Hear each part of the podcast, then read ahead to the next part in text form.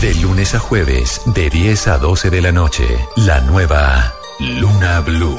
Ahora mismo abrimos la puerta al misterio. Periodismo de misterio en la radio colombiana. Pero no solamente nos rodea, está dentro de cada uno de nosotros. Con Joana Arenas, periodista. Lo único que se atrevieron a decir era que tenían que seguir investigando, pero que no sabían explicar este fenómeno. Esteban Cruz, antropólogo. El bracamonte es una criatura oscura, una de las criaturas más oscuras de todos nuestros mitos, más oscura que la madre monte, más oscura que el silbón, más oscura que la mano peluda. Dirigida por Juan Jesús Vallejo, periodista y escritor que recorrió los cinco continentes. Pensamos que la crueldad es cosa de otros. Una visión del mundo a través de la curiosidad, con un equipo de investigadores que les acercará hasta la inquietante realidad de lo desconocido. Periodismo de misterio en la radio de Colombia. Luna Blue, por Blue Radio. La nueva alternativa.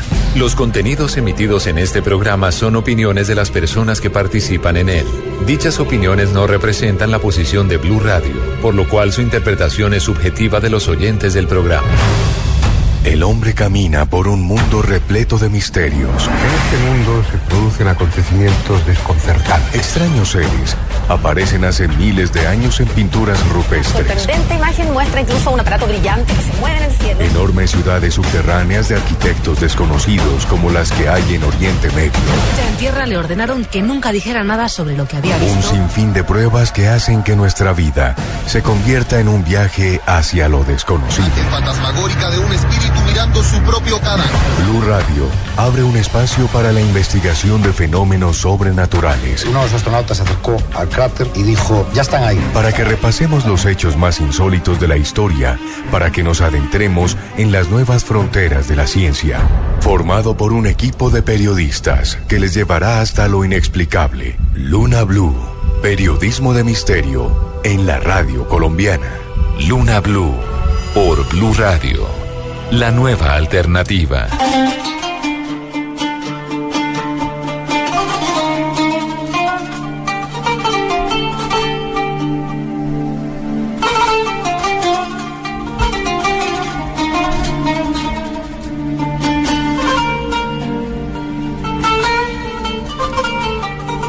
Visto desde el aire, es como si Dios hubiera cogido un lápiz azul y hubiera hecho una línea enorme en medio de un ocre desierto. Y es que parece obra de dioses que en un lugar que en principio solo puede albergar muerte, como es un desierto en el que apenas llueve, prácticamente araña un par de horas o tres, se dé una de las mayores explosiones de vida de todo el mundo. El río Nilo, enorme, desafiante, atraviesa los lugares más áridos del norte de África.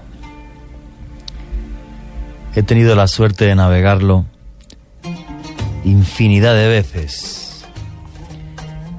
Y cuando vas en el mar, en el barco y miras a los lados y ves esos pequeños mares verdes alrededor del Nilo, las mezquitas, todos los minaretes además, llenos de luces también de color verde que simbolizan el paraíso.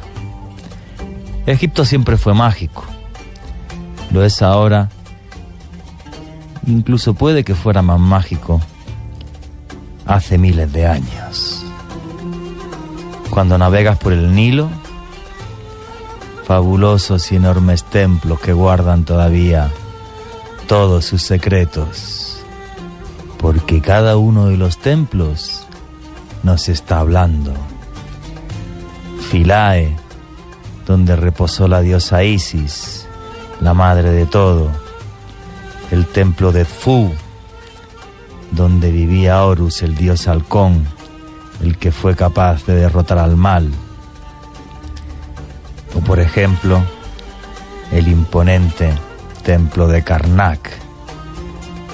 Y Pepsut, el más perfecto de los lugares, le llamaban en la antigüedad. donde reposaba ni más ni menos que el alma de Amun-Ra, del dios Sol que nos da la vida. Cada piedra, cada columna, cada jeroglífico, durante miles de años, transmitiéndonos un mensaje eterno. Tanto esfuerzo durante tres mil años que duró el imperio egipcio y siempre intentando dejarnos un legado a los que hemos tenido la suerte de caminar entre sus ruinas. Egipto es mágico. Egipto es donde todo comenzó. Y dentro de ese reino mágico, un lugar muy especial, porque les aseguro que parece de otro mundo. La meseta de Giza, justo en las afueras del Cairo. Una de las cosas más impresionantes que puede hacer un viajero es coger una mañana un taxi y entre el caos tremendo de la avenida de las pirámides, que es enorme, larguísima, tiene muchos kilómetros, pues ir esquivando, como me ha pasado a mí alguna vez, incluso con el taxi, las manadas de cabras, hasta poder llegar a la meseta de Giza. Tres pirámides gigantescas, enormes, dos de ellas mucho más que la tercera, conocida como Keops, Kefren y Miquerinos. Y muy cerca de la de Kefren, casi como si fuera un extraño gato que hay bajo su sombra, la esfinge, mitad hombre, mitad león, mirando el horizonte y haciendo que su mensaje sea todavía mucho más inmortal. Eso es Egipto, la magia y el misterio hecho piedra por la mano de antiguos y misteriosos dioses. Hace muy poco apareció un papiro, es la primera vez que esto sucede en la historia, donde personas que trabajaron en las pirámides dejaron escrito un diario. Y muchos han dicho, se acabó el misterio de las pirámides. no las hicieron los extraterrestres. Por lo menos yo nunca he dicho eso. Jamás, jamás, jamás se acabará el misterio de Egipto y se acabará el misterio de las pirámides. Buenas noches, lunáticos. Esto es Luna Blue, periodismo de misterio en la radio colombiana. Y abrimos ya la puerta del misterio para Bogotá, Barranquilla, Neiva, Villavicencio, Cartagena, Cali, el eje cafetero, Medellín, Boyacá, el norte del valle. Mi nombre es Juan Jesús Vallejo. Los que quieran seguirme en Twitter, arroba Juan. Vallejo, el Twitter de este programa, arroba Luna Blue Radio. Como los días anteriores, quiero comentaros también que los días 2 y 3 de septiembre estaré en Medellín dando un taller de periodismo de misterio para que la gente entienda esto. Los que quieran contactar para ese curso simplemente entran en mi Twitter, arroba Juan G. Vallejo. En el tweet fijado están los datos o pueden escribirme a mi mail juan, la letra J, vallejo, arroba yahoo.es. Repito, Juan, la letra J, vallejo, arroba yahoo.es. Bueno, hoy les vamos a hablar de noticias del misterio. Les voy a contar con todo lujo de detalles pues este descubrimiento y por qué desde mi punto de vista no le quita absolutamente ni un ápice de misterio a la, a la gran pirámide de, de, Giza, la pirámide de Keops, y además, aunque aparecieran mañana mil papiros que demostrasen realmente que fue Keops, que me parecería genial, el que hizo la gran pirámide, nadie, nadie acabará con su misterio. Y es que los que nos gusta el misterio nos hemos dado cuenta, y por eso lo del taller de periodismo de misterio, por cierto, que el misterio no es más que ver el mundo con los ojos de un niño. Yo no he tenido la suerte, por ejemplo, de ver San Agustín aquí en Colombia. Pero me imagino que tiene que ser exactamente igual. Si he caminado por Ciudad Perdida, en la Sierra Nevada, y sentí lo mismo. Qué magia, qué hermosura. El misterio siempre dormirá en las piedras por las que caminé en la Sierra de Santa Marta. Bueno, pues pasamos ya a la publicidad y dentro de muy poquito empieza ya Luna Blue.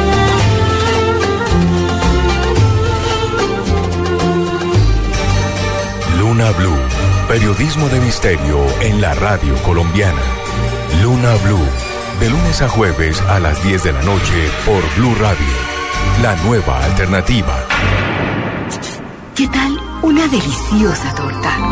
Unos ricos pastelitos, unas exquisitas galletas, un pan calientico, con harina de trigo, los farallones. Y es rico alimento, suave, rendidora, deliciosa y gustadora. Con el trigo de las mejores cosechas, harina Los Farallones. Calidad y rendimiento inigualable. Otro producto de Organización Solarte.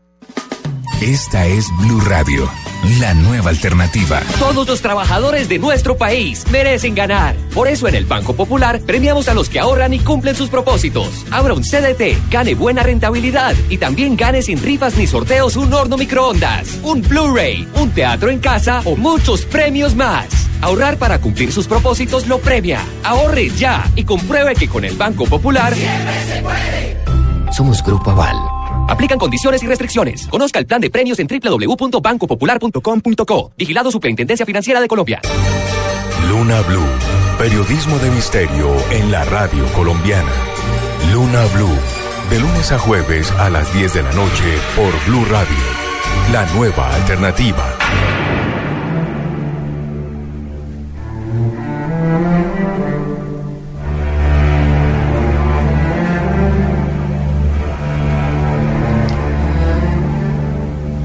Continuamos en Luna Blue, periodismo de misterio en la radio de Colombia.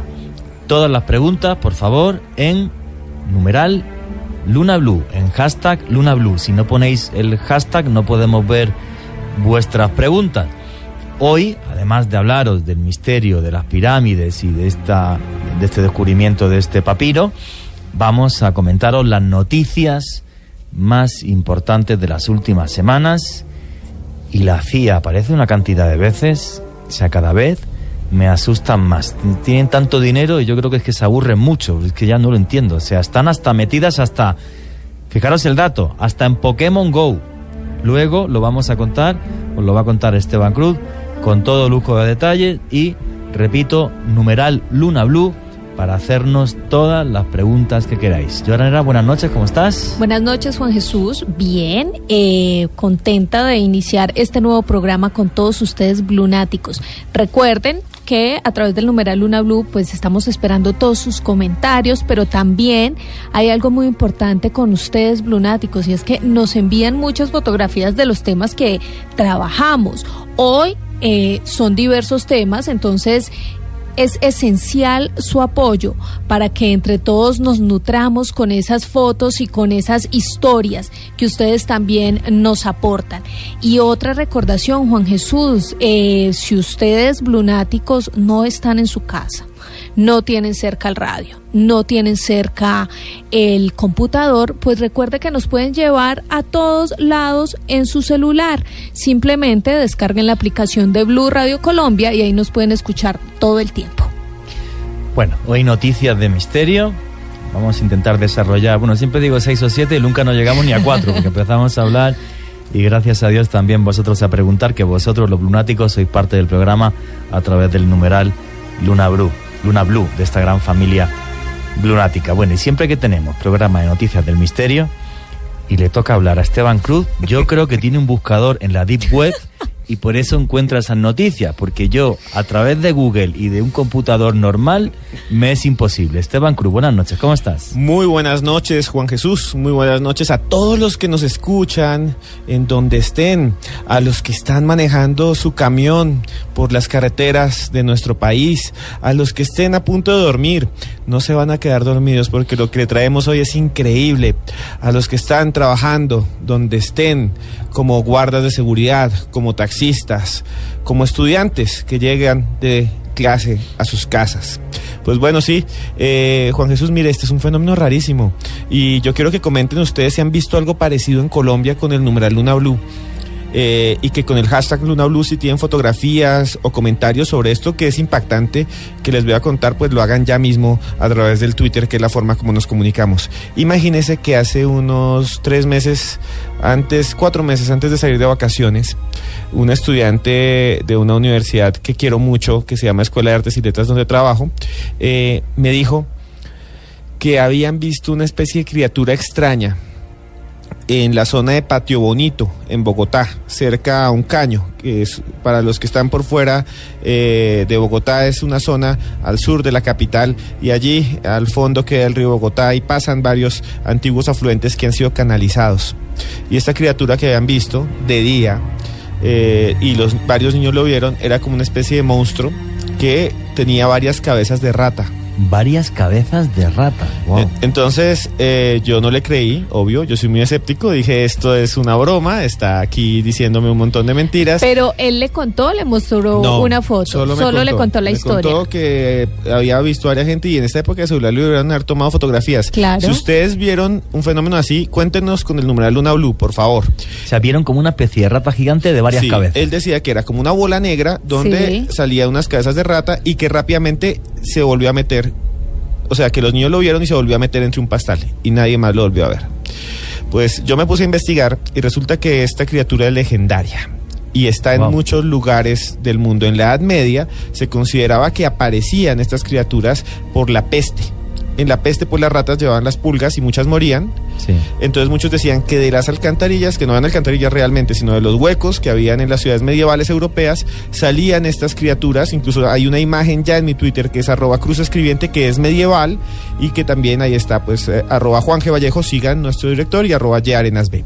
Ya la vi y quiero decirle que es absolutamente asquerosa. Esa no es tan asquerosa como otras. Ah, ¿hay peores? Sí, claro. No las quiero ver. Búsquenlas lunáticos y cuélguenlas con el número de Luna Blue. O sea, que hay fotos de esa extraña criatura. Sí, y entonces esta extraña criatura, eh, después empezaron a ver, en la época medieval está dibujada en cantidad de tratados, empezaron a encontrarla en otros lugares. En 1748, un señor que se llama Müller Johann Heinrich encontró en su molino, en Austria, esa criatura y la logró capturar. ¿Y sabe qué era? ¿Qué era? 18 ratas vivas que estaban amarradas en sus colas y pegadas de sus cuerpos. Pero, perdona, es como si, por ejemplo, nacen unos hermanos siameses eh, y, y- y nacen dos seres humanos pegados. O sea, las ratas pueden nacer una camada, Ah, bueno, seis, ocho, ser. Esa es una die- pregunta. diez ratas pegadas por la cola y alguna parte del cuerpo. El fenómeno en Europa, sobre todo en las regiones eh, cercanas a Alemania, Polonia y demás, se le empezó a llamar el rey de las ratas. El rey de las ratas. Y el rey de las ratas es un fenómeno que pasa, no se sabe muy bien por qué. Eh, se cree que porque las ratas están en un lugar muy comprimido, la cola se les mezcla y termina se amarrándose. Y Se les enredan. se les enreda a una camada entera y estas pues se mueven después, aprenden a moverse al tiempo para vivir y se convierten en una jauría, una jauría no se puede llamar, una manada Sí, pequeña de es ratas. una jauría de ratas pequeña que, que va unida, va, va, va- pegada. Imagínese, en 1754 en Leipzig, también en Austria, en esa zona, aparecieron unos. Y quiere que le diga una cosa, hay en un museo, que es el Museo de Estra- de Estrasburgo, en Francia, hay una un rey de las ratas disecado, que todavía se puede ver, compuesto por 10 individuos. Y en otro museo, que es el Museo de Château, siete individuos disecados también de un rey de las ratas. Y ahí está la foto además ya en arroba cruz escribiente. La mayoría de zoólogos dicen que es imposible que pase, y lo pueden buscar ustedes en Wikipedia y demás, y yo concuerdo con ellos, porque las ratas son animales sociales y muy inteligentes, y no se dejarían amarrar así, así tuviera un espacio muy, vacío, muy pequeño. Que es muy raro que suceda eso, y ellos dicen que pueden ser fraudes de que alguien amarre los cadáveres de las ratas, pero eso no explica los casos en que los han visto vivos. Moviéndose, Y claro. obviamente tu alumno te dijo la verdad y en alguna parte de Patio Bonito, al sur de Bogotá, en una alcantarilla quizás olvidada, existe este rey de las ratas, este monstruo viviente, con sinceridad, a mí no me gustaría encontrármelo. A mí tampoco, me daría mucha asquerosidad primero. Sí, porque además me imagino que se desplazará más lento que, que, Claro. que una rata normal y que además estarán, bueno, por repleto de porquería por donde quiera que lo Además, es un fenómeno que la verdad yo nunca había escuchado. No sé ustedes, blunáticos, si quizás han escuchado o han visto esto que nos, nos está contando Esteban Cruz. Pues si es así, coméntenos ya con el numeral Luna Blue y vamos aquí a comentar sus historias. Juanje, para cerrar un poco el tema, pero en el Twitter sigan ahí hablando sobre el rey de las ratas. El último avistamiento eh, fue el 16 de enero de 2005 en Estonia, donde encontraron 16 individuos, de los cuales habían 5 vivos. Ah, y el resto estaban muertos y los cinco vivos Sí. van arrastrando de los muertos que se van pudriendo a la vez. El que lo logró encontrar dice que lograron verlo porque varios días antes salía en un cerca a un río estonio también, siempre es como cerca a ríos, salían estas ratas y se volvían a esconder. Hasta pues se fueron muriendo y ya estaban era cargando los cadáveres de los otros y eran más lentos, entonces así pudieron capturarlos. Qué barbaridad. También sí hay avistamientos incluso también de ratas gigantes. Por ejemplo, aquí estoy viendo uno en, en Londres, que fue noticia incluso en la BBC en, en- en marzo de este año, en el 2016. O sea, eh, claro, es que estos bichos como viven en la inmundicia y debajo de nuestras ciudades, pues terrible. Yo me acuerdo un- una vez, eh, por- cerca del barrio del, del estadio, ahí en Medellín, em, que iba con, con- con fa- familia política mía, con, con la- una tía de mi mujer para ser exacto, y vi una colonia de ratas que me aterró. O sea, me aterró porque sí, o sea, es que, no sé, era como, como si de repente parte de ese mundo subterráneo que sabemos que está ahí, pero al no verlo no nos repugna, se hubiera hecho visible y era... Pero muy- eran muchas, Juan Jesús. Muchísimas, muchísimas no, o sea, increíble. O sea, yo calculo que había fácil 200 ratas No. y además estaban como cerca de la carretera y, y no paraban de moverse, salían, iban a los cubos de basura. O sea, era como que dije, bueno, me imagino que el Ayuntamiento de Medellín alguien lo denunciaría y las exterminarían, pero era una cosa muy desagradable. Yo nunca he visto tal cantidad de ratas en, en ninguna ciudad del mundo y he viajado bastante por los cinco continentes, como aquella noche en Medellín de hace pocos meses. No penséis que fue hace años ni nada de esto. ¿eh? Juan Jesús, tres datos interesantes sobre las ratas, así rápidamente. Ah, las ratas que tenemos son grises, pero originalmente no eran grises, sino que habían blancas, eh, como hay a veces albinas, de colores negros, así como si fuera una vaca Holstein. Habían ratas de muchos colores, ratas pardas. ¿Y saben qué pasó? Pues que eh, como viven en la ciudad, si es una rata blanca o es una rata negra o una rata casi amarilla son más fáciles de matar. Claro. Y entonces los humanos nos encargamos de matar a las otras y solo quedaron las grises que se mimetizan con el cemento. Y Mm, por eso claro. las ratas de este momento en la historia son grises, aunque antes, hace apenas 200 años, habían muchas variedades. Y contagian todas las enfermedades que quieras y más. Y un dato muy rápido para pasar a otro tema es que eh, las ratas de hoy han desarrollado la, proba- la, la ¿cómo, cómo se diría? ¿Capacidad? La inteligencia, sí, la capacidad de probar los venenos. Entonces, antes la gente les ponía veneno y ellas iban y comían y se iban y se morían. Ahora mandan solo uno. Le llaman el probador. Y el probador prueba el veneno y las otras esperan a ver qué le pasa y si está bien, entonces van y comen. Esa es la sociedad actual de las ratas que aprendió a vivir del veneno.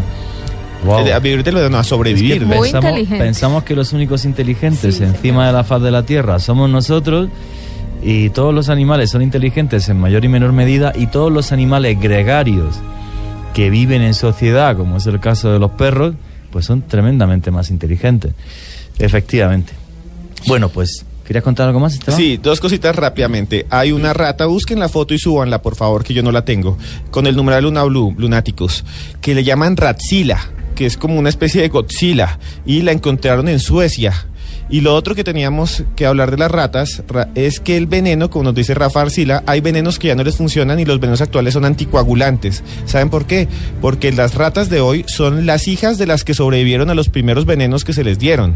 Entonces las ratas de hoy son súper resistentes. En el metro de Nueva York, las ratas son casi totalmente resistentes y usted puede estar ahí abajo en Times Square, en la ciudad, que es la capital del mundo, del país más poderoso del mundo, y no han podido con las ratas. Así en ningún lugar del mundo se ha podido acabar con ella ni los países más ricos del mundo, o sea, todos debajo de nuestras ciudades están completamente infectados de ratas. Un día me encantaría hacer un programa sobre las alcantarillas de Bogotá.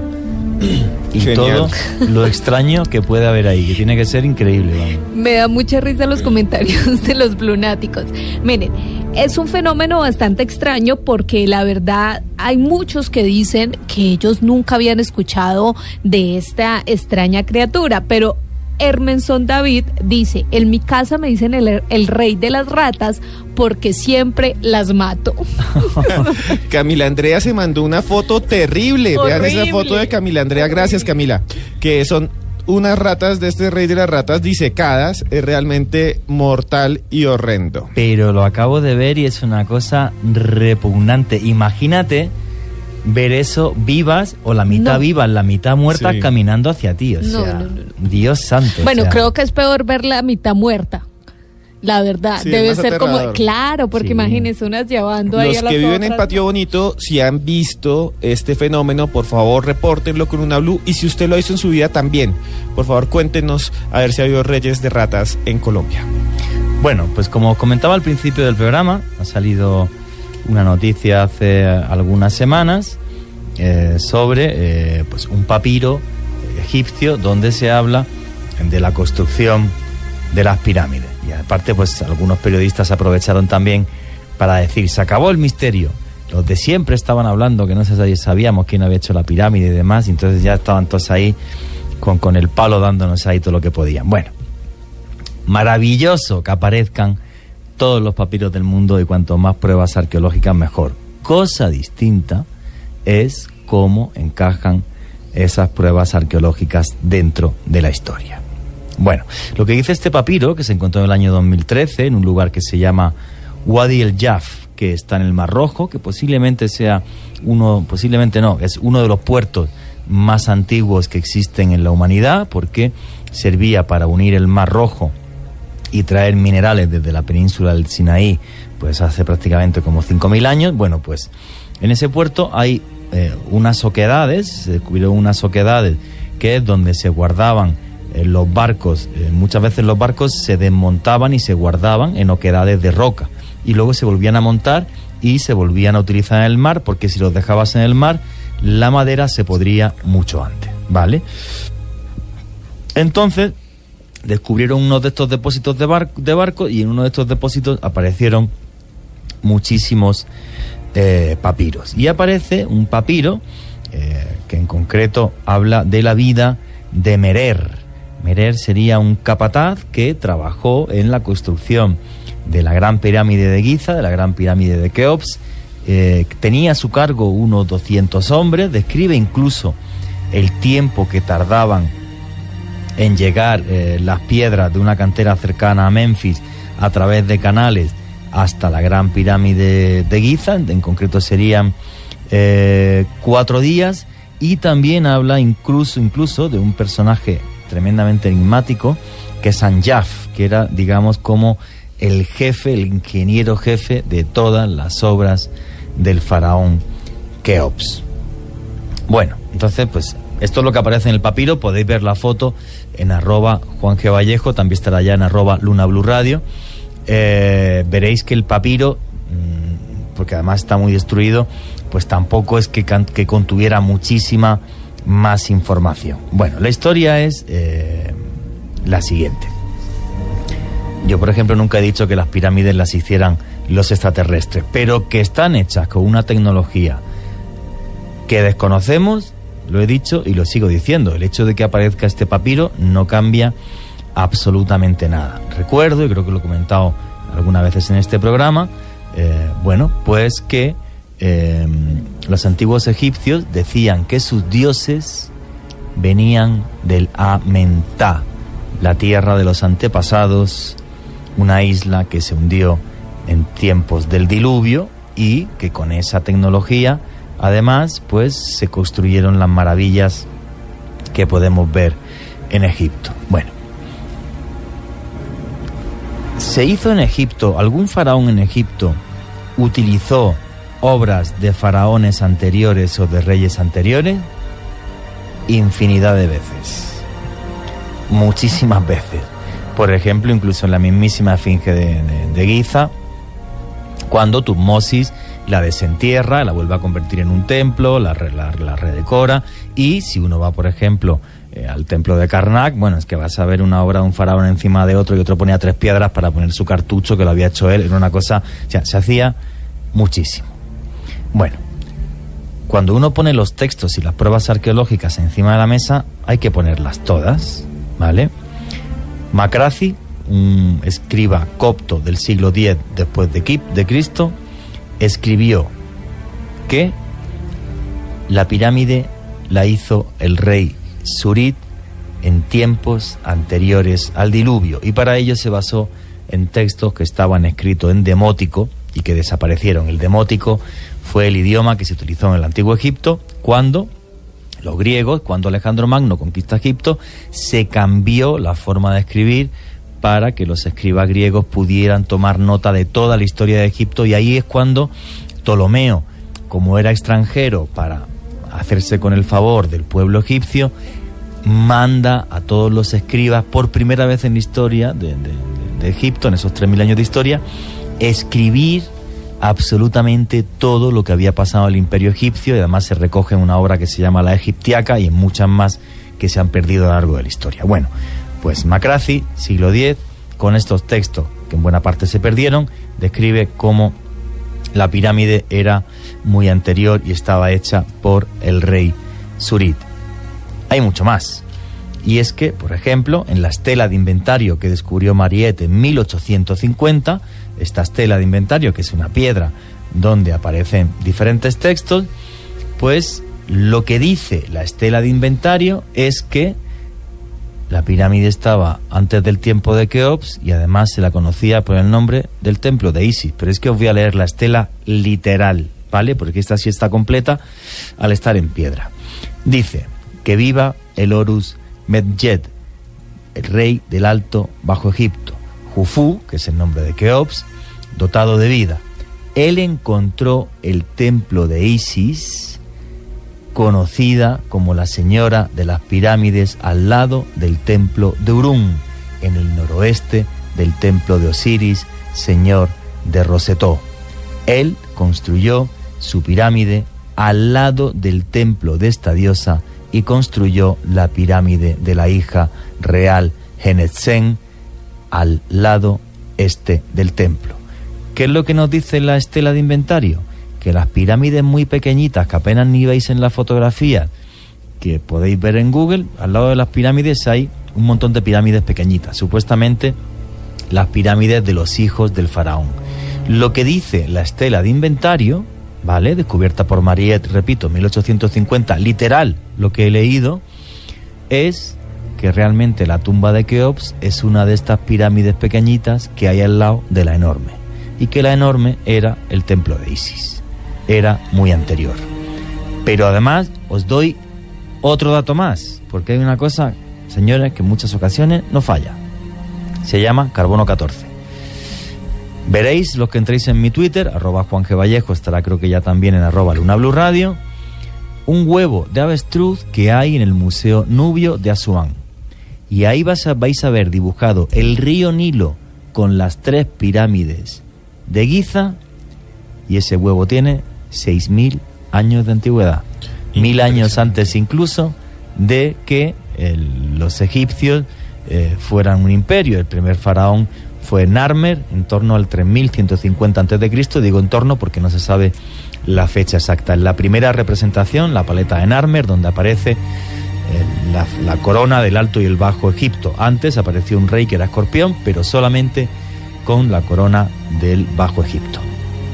Entonces, eh, bueno, este papiro, maravilloso, y dice que hay gente que trabajó en la pirámide, eh, en, la gran pirámide de la meseta de Giza. Dice el papiro que la autoría de la pirámide al 100% fuera de Keops y acaba con el misterio, desde mi punto de vista, para absolutamente nada.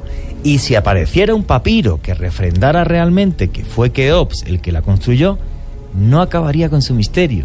Es lo que decía en la introducción del programa, nos quedan muchísimos más. Por ejemplo, las cámaras que quedan todavía sin descubrirse dentro de la Gran Pirámide, que han aparecido hace unos meses gracias a las cámaras térmicas con las que se grabó, infinidad de secretos más. O sea, eh, por cierto, os recomiendo mi libro que tiene ya, bueno, es que el otro día me quedé en estado de shock porque fui a la Librería Nacional que hay en el Centro Aldino y mi libro de Egipto se sigue vendiendo en medio mundo, se sigue vendiendo 10 años más, 10 años después de que lo escribiera, lo escribí en el 2006 y todavía se ve que se puede comprar aquí en Colombia. Se llama Breve Historia del Antiguo Egipto, por cierto hay un capítulo entero dedicado al misterio de la Gran Pirámide. Repito, los que alguno que queráis comprarlo por curiosidad, pues Breve Historia del Antiguo Egipto. Ese libro, no sé, bueno, van ya cuatro ediciones, no sé cuántas idiomas se tradujo, se vendió muchísimo y bueno, pues lo que queráis, espero, espero que lo, que lo disfrutéis. Entonces, pues esa es mi opinión sobre esta noticia que ha dado la vuelta al mundo, que de repente muchos periodistas, se acabó el misterio, ya no hay ningún misterio, esto ya está todo explicado. No, no está explicado para absolutamente nada. Repito que si un día aparece un papiro que diga la autoría, eh, seguirá habiendo misterio. Y es que, claro, imaginaros, la única maravilla del mundo antiguo que queda en pie, que es que tenéis que estar delante para haceros una idea 147 metros, 2 millones y medio de bloques de piedra. Si las pones en fila india, le darían la vuelta a la Tierra por el Ecuador. Te sientes realmente una pulga cuando estás al lado de la Gran Pirámide.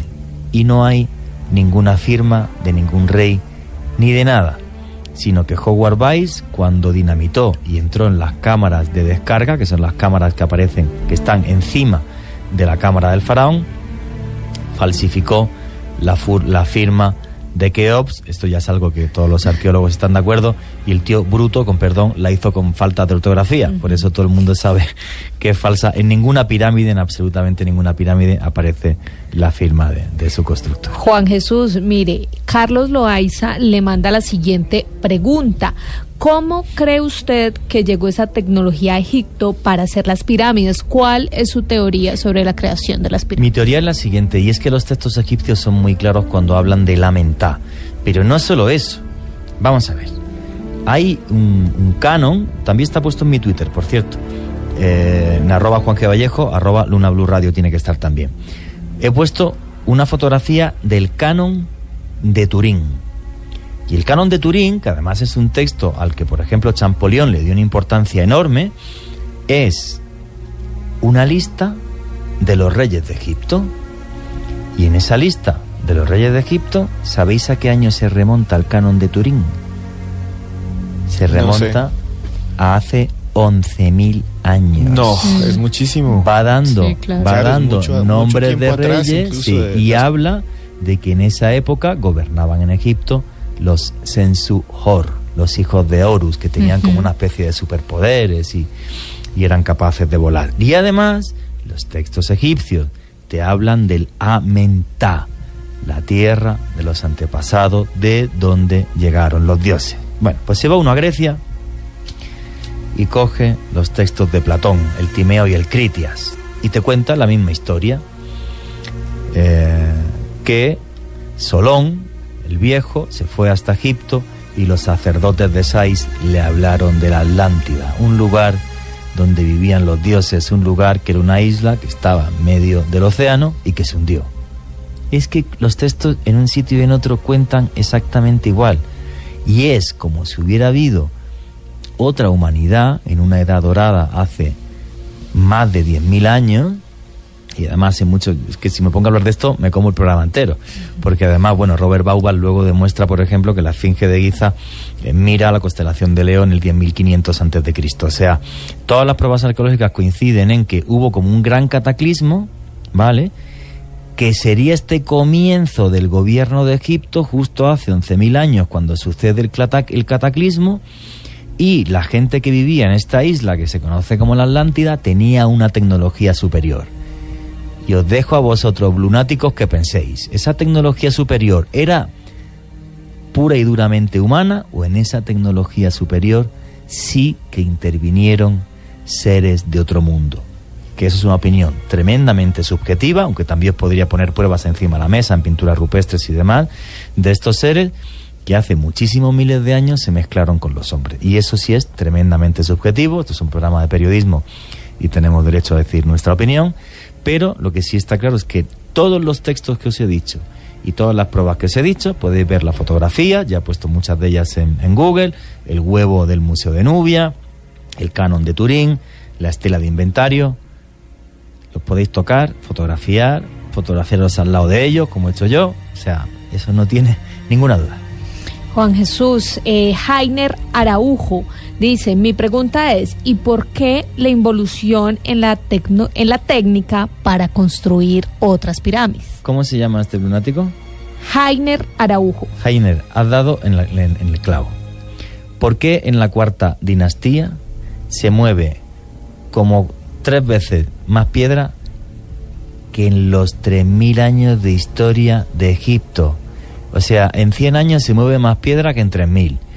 Y además, conforme pasa esta dinastía, bueno, tú ves cualquier otra pirámide en Egipto, te llevan a cualquier otra pirámide y lo que ves es un saco ladrillo. O sea, es una pirámide porque fue una pirámide y te lo imaginas, no se ve nada, pero nada.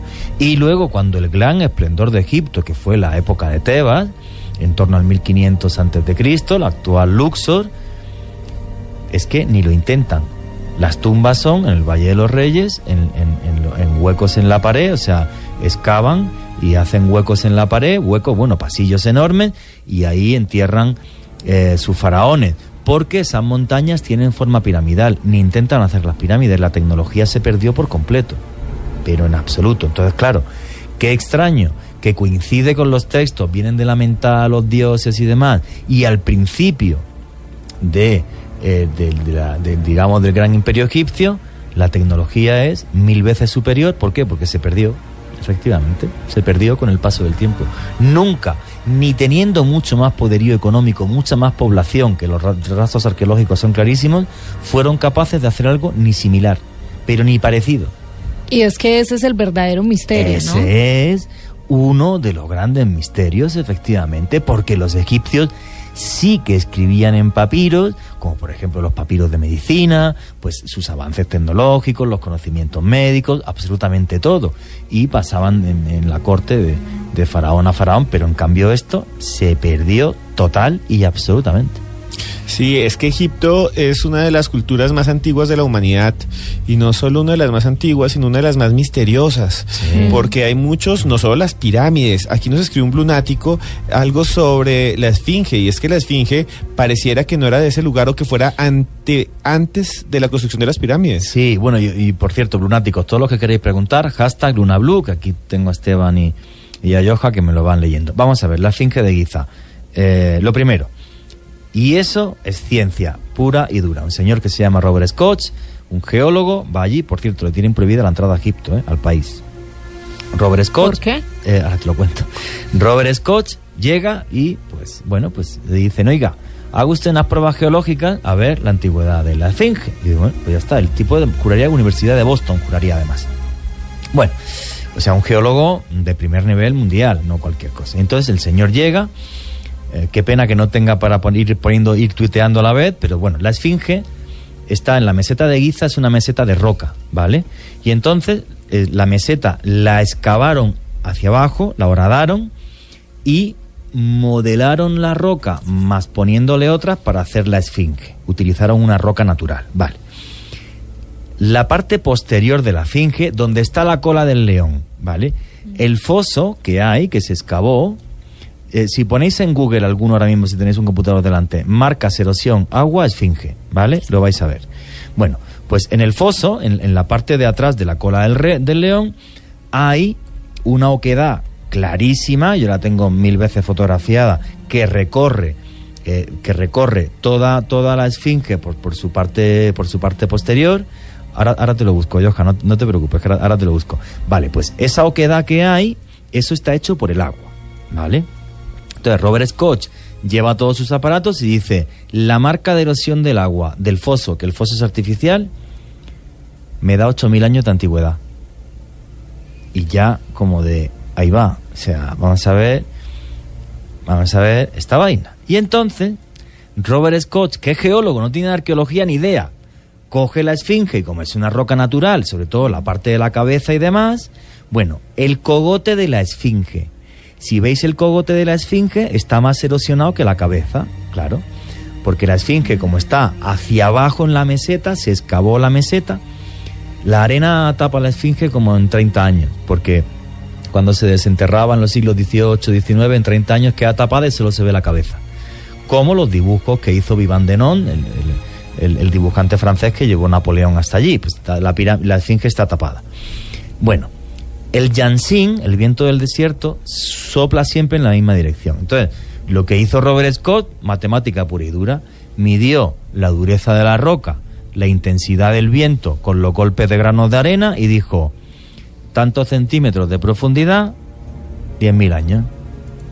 Y entonces le dijeron, usted fuera del país y no puede entrar. Y no ha podido volver a entrar en Egipto. ¿Qué tal? Increíble. Y entonces dijo, pues yo soy geólogo, me han encargado esto, me han dicho, ¿me puede hacer usted la prueba a ver la antigüedad? Y yo qué quieres que te diga, las máquinas lo que dicen es esto, no yo, las máquinas. Además, están las fotos de Robert Scott con todas las máquinas de la universidad allí. Le prohibieron la entrada. Al país no puede entrar al país.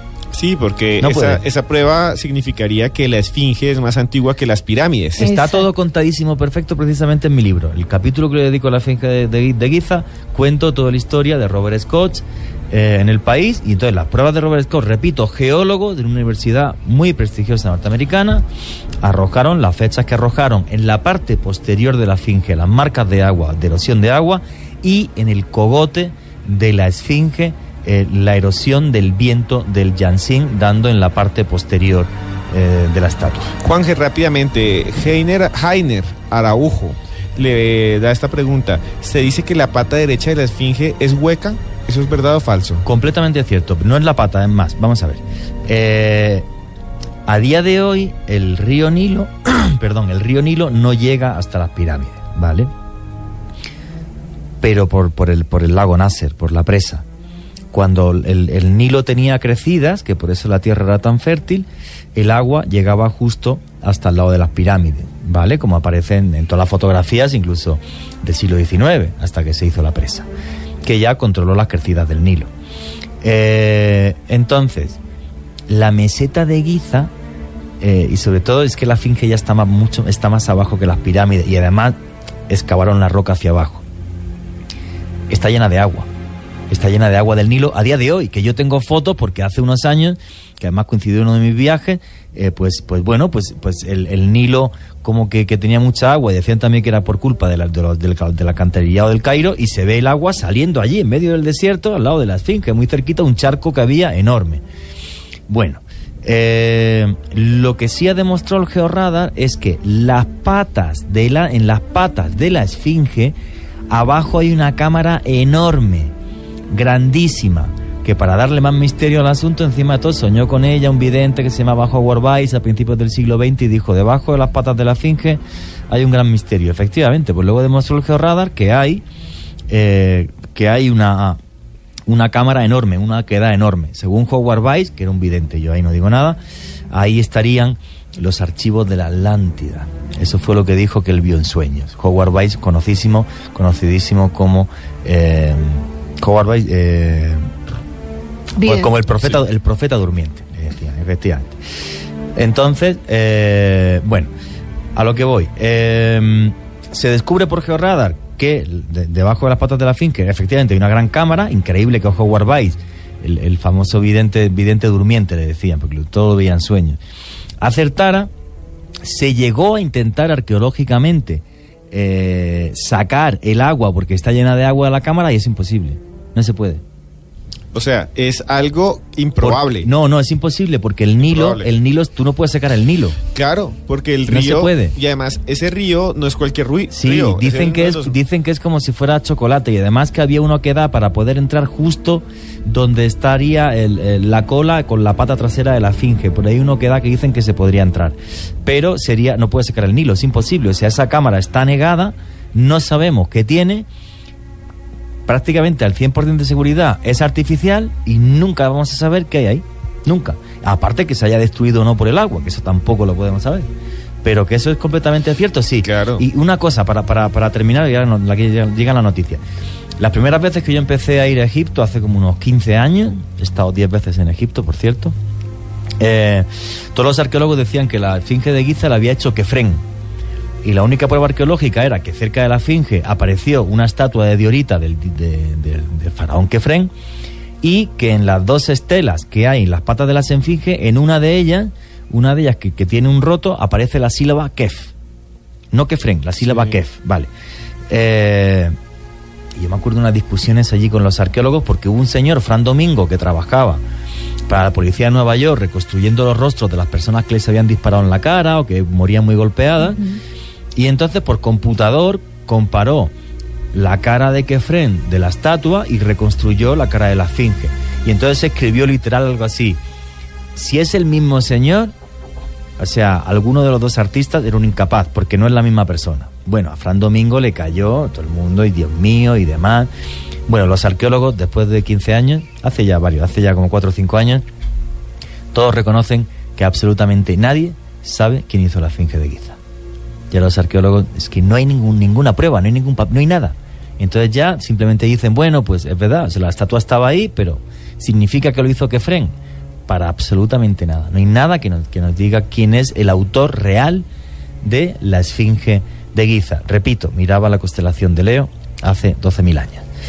Así que me encanta cuando los lunáticos me- nos preguntan y entramos en, en este, en este diálogo. Y bueno, ya sabéis que Egipto, pues durante un tiempo de mi vida fue como mi, mi segunda casa y es un país que, bueno, ya está bastante mejor para viajar, pero ha tenido una época un poco fea. Pero es su casa y fue su gran pasión. Mire, Tres le manda a decir, tan chévere, se nota la pasión que siente Juan G. Vallejo al hablar de este tema. Sí, bueno, de, de Egipto y de cualquier tema arqueológico, porque sabéis que me fascina y además con este enfoque, ¿no? De, de verlo y de mirarlo con, con los ojos de un niño. Bueno, lunáticos, vamos a seguir con las noticias, que tenemos un montón. Lo dije al principio del programa, no va a dar tiempo ni a hacer las 5 o 6 que tenemos, pero no os preocupéis que en otro programa eh, os las contamos. Me encanta cuando veo tanta interacción con todos los lunáticos. Pues continuamos dentro de muy poquito y esto es Luna Blue. Extraños seres aparecen hace miles de años en pinturas rupestres. Sorprendente imagen muestra incluso un aparato brillante que se mueve en el cielo. Enormes ciudades subterráneas de arquitectos desconocidos como las que hay en Oriente Medio. Ya en tierra le ordenaron que nunca dijera nada sobre lo que había Un visto. sinfín de pruebas que hacen que nuestra vida se convierta en un viaje hacia lo desconocido. Su propio cadáver. Blue Radio abre un espacio para la investigación de fenómenos sobrenaturales. Uno de los astronautas se acercó al cráter y dijo, ya están ahí. Para que repasemos los hechos más insólitos de la historia, para que nos adentremos en las nuevas fronteras de la ciencia. Formado por un equipo de periodistas que les llevará hasta lo inexplicable. Luna Blue, periodismo de misterio en la radio colombiana. Luna Blue por Blue Radio, la nueva alternativa. Continuamos en Luna Blue, periodismo de misterio en la radio de Colombia. Y bueno, pues un programa sobre noticias y, gracias a todos los lunáticos, ya os digo, todas las preguntas que queráis a través de numeral Luna Blue, repito, numeral Luna Blue. Y yo creo que es fascinante y siempre, siempre, siempre cargado de y repleto de misterio cualquier cosa que tiene que ver con Egipto, con sus pirámides y con sus templos. Pero bueno, vamos a seguir andando un poquito más por la actualidad del misterio y yo estos días le eché un vistazo a una noticia que me dejó sin habla. Porque es una conspiración que da, y por lo menos a mí, mucho miedo. No sé vosotros, pero yo creo que a mí las conspiraciones ciertas, más como esta, que está encima de la mesa los datos y que es completamente real, que se descubrió que experimentaban con seres humanos, me da mucho miedo, me da mucho más miedo de cuando hacemos un programa de poltergeist. Joan Arenas, ¿qué es lo que ha pasado en un hospital británico? Sí, Juan Jesús, mire, esto fue en el centro psiquiátrico Aston Hall. Esto queda en la ciudad de, de Derby, eh, precisamente en Reino Unido. El portal BBC Mundo hace una semana se dedicó a recopilar varia información, varios testimonios y realizó un gran reportaje sobre lo que habían denunciado en este lugar. Pues resulta que, eh, como les dije, esto antes era un sanatorio, hace muchos años. Psiquiátrico. Sí, señor. Entonces eh, lo fueron a demoler, se cerró y no se sabe por qué, no hay una razón en ninguna parte. Lo fueron a demoler y las personas que iban a hacer este trabajo empezaron a tomar fotografías porque había varias cosas por ahí todavía tiradas en los corredores que ustedes pueden ver alguna de esas fotografías en mi Twitter arroba yarenasb. Cuando tomaron estas fotos y las subieron a las redes sociales, varias personas empezaron a publicar o a escribir en sus comentarios que ellos habían estado en ese lugar, pero que además habían sido víctimas de abuso sexual y además de una droga con la que estaban experimentando con ellos, el famoso suero de la verdad. El pentotal sódico. No, no. Exactamente. Pues entonces, eh, debido a que no eran uno, eran muchos los comentarios que precisamente hablaban de esta situación, BBC Mundo eh, empezó a recopilar información sobre el tema. Mire, resulta que... Por eh, cierto, BBC, uno de los medios mm, informativos más prestigiosos del mundo que pertenece al gobierno británico. Sí, señor. Pues resulta que muchos de los pacientes que ellos entrevistaron coincidieron en que el superintendente, es des- como la persona que dirigía este centro, que se llamaba Kenneth Miller, utilizaba la droga denominada amital de sodio, que hoy se le conoce como la droga de la verdad. Eh, y la utilizaba porque se le atribuye a esta droga una manera para que los pacientes, a través de una especie de insomnio, puedan precisamente recordar cosas Sí. y contar cosas que Y no, no- harían y lo peor en es sano no juicio. ocultar, o sea, no ocultar. Es una, es una droga muy fuerte que lo que hace es que cojas como una especie de borrachera tremenda con la que cuando te preguntan, en esa especie que hace una especie como de trance hipnótico, pues no puedes mentir. Es, no es igual, pero bueno, es como por ejemplo la famosísima escopolamina, que lo que hace es que doblega tu voluntad en el sentido de que cogen, te llevan un cajero, sacas el dinero y es como que no te acuerdas. En este caso no sirve para eso el, el, el famoso pentotal sódico, sino que lo que sirve es para que no mientas. Exactamente. Pues mire, esta droga fue tan cruel en muchos años antes que fue eh, clasificada por el derecho internacional como una manera de tortura y fue prohibida también por la Organización de las Naciones Unidas. Miren, varios pacientes que entrevistó BBC Mundo recuerdan que eran encerrados en un cuarto donde solo había un colchón Uy, no. donde le amarraban las manos y le inyectaban esta famosa Qué droga. bruto. Bastante cruel, sí señor. Según la ficha médica, que la voy a buscar ahorita, se encontraban en- dentro de esas fotografías también una ficha médica o una eh, un Sí. recetario.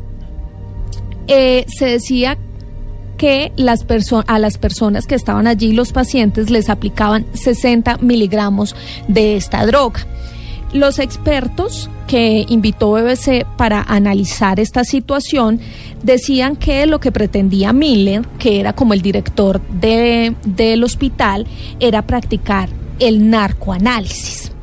Pero hay muchas cosas que rondan ahí alrededor Sí, de eh, esto. Rápidamente el narcoanálisis es eh, suministrar a los pacientes drogas hipnóticas para poder sacar la verdad y solucionar los problemas mentales que tengan, ir a los recuerdos que las personas han ocultado por el dolor o porque han querido ocultar. Que han Eh, provocado sí. grandes traumas. sí. Sí, y mire que esto fue una práctica muy utilizada en la Segunda Guerra Mundial para los soldados que llegaban en shock Sí, después señora. de vivir diversas situaciones, obviamente en medio de todas las batallas. Entonces se dice que este señor se, a- se acogió de esta teoría y que simplemente quería que sus pacientes salieran de esos estados de shock.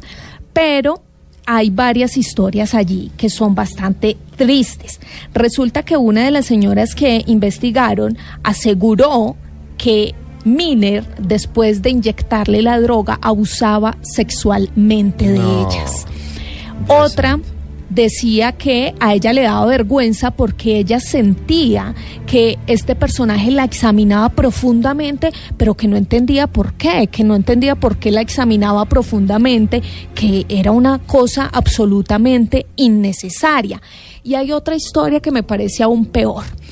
Una de estas personas que entrevistaron asegura que en medio de la terapia eh, y pues bajo los efectos de la droga, él, Minel, que era el doctor, le hacía creer que su papá la había violado. No. Y digo, manipulaba sus recuerdos, qué crueldad. Exactamente, sí señor. Y digo que le hacía creer porque muchos años después, cuando ella logró salir de esa clínica, eh, pues estuvo en conversaciones con toda su familia, porque por supuesto esto fue un escándalo dentro de su familia, destruyeron la familia, su padre pues se sentía abrumado, acosado.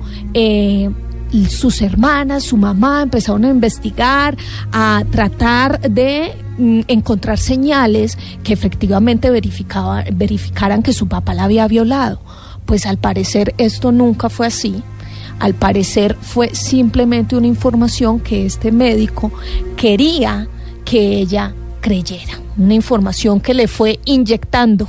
Sí, pero a mí esto me aterra en el sentido de que en el fondo no es algo nuevo. Me gustaría decir que es tremendamente original, porque el gobierno de los Estados Unidos, en concreto la CIA, creó un proyecto que se llamaba el MK Ultra, donde experimentaron con seres humanos con este tipo de drogas, aparte de con LSD, para implantar recuerdos o modificar la personalidad de diferentes sujetos. O sea, aquí, y esto es completamente subjetivo y yo creo que nunca se va a poder demostrar, lo que voy a decir es, ¿estuvo implicado el MI5 bri- británico en experimentación del MK Ultra y realmente esta panda de brutos, porque no tienen otro nombre, jugaron tanto con los seres humanos que querían que cuando ellos les apeteciera fuéramos simple y sencillamente marionetas con recuerdos falsos?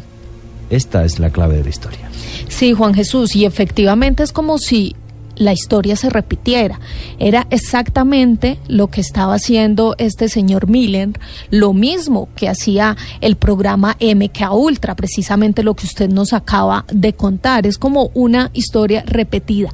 Pero eh, digamos que todas las personas que analizaron a este señor coinciden en que efectivamente él no solo quería crear cierta información en sus pacientes, sino también, y lo más grave era abusar de ellos, aprovecharse de esas situaciones difíciles que estaban pasando estas personas y aprovechaba obviamente para satisfacerse él. Sí, mire, Joana, y lo más terrible de esta historia que usted nos está contando es que esta o este hospital psiquiátrico o esta clínica eh, fue cerrada.